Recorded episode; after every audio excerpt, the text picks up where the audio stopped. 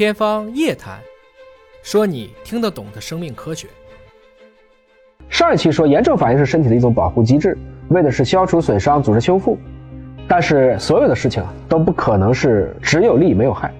炎症在保护机体的同时，也会带来一定的破坏性。特别是这种温水煮青蛙的慢性炎症，平时没什么明显感觉，但长期积累破坏性很大，甚至能要命。大家好，我是爷爷啊。那么慢性炎症到底是怎么出现的呢？如何判断自身是否存在慢性炎症呢？炎症的过程有四位主角，一个就是炎症诱导物，一个就是细胞传感器，一个是炎症介质，最后是受影响的器官或者组织。我说一个简单的比喻啊，炎症的过程就相当于我去砸人家场子，炎症诱导物就是那个来找事的人，细胞传感器可能就像那个门卫，然后炎症介质。啊，就是我这个厂子里来迎战的人，那最后噼里啪啦一顿打，这个一片狼藉的场地就是受影响的组织器官。虽然到最后，哎，踢馆的人也走了，你们的人好像也没有太大的问题。然而，这个场地的损伤是实实在在的。急性炎症在正常的情况下有消退的机制，包括急性免疫细胞的自我凋亡，啊，炎症就消失了。但是如果这些炎症持久的发生，就可能会变成慢性炎症。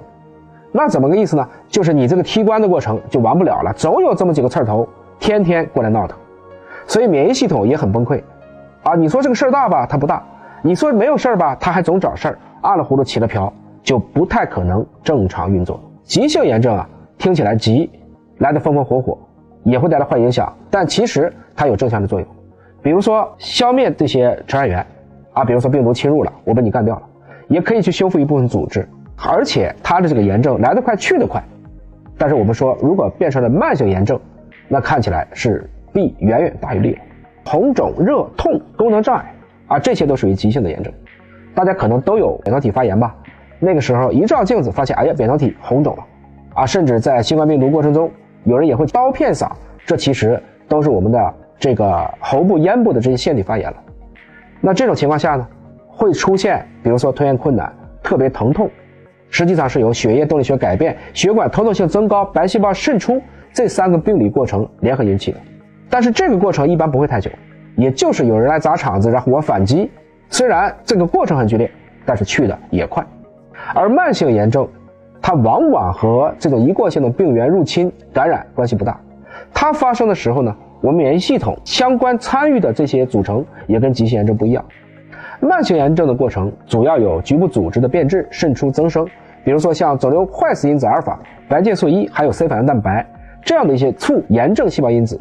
如果它长期超标分泌呢，就会使身体处于一种叫不明显的免疫机制状态。你平时并不会觉得组织器官有问题，但是你会觉得浑身不是那么得劲儿。急性炎症过程中，如果损伤因素和抗损伤因素势均力敌，相当于有人在场馆里面闹事儿，你还打不败他。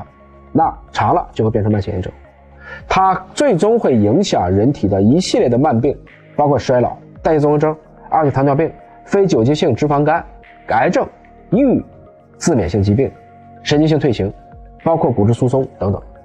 那么这种慢性炎症究竟是如何出现的？有什么样的更明显的症状？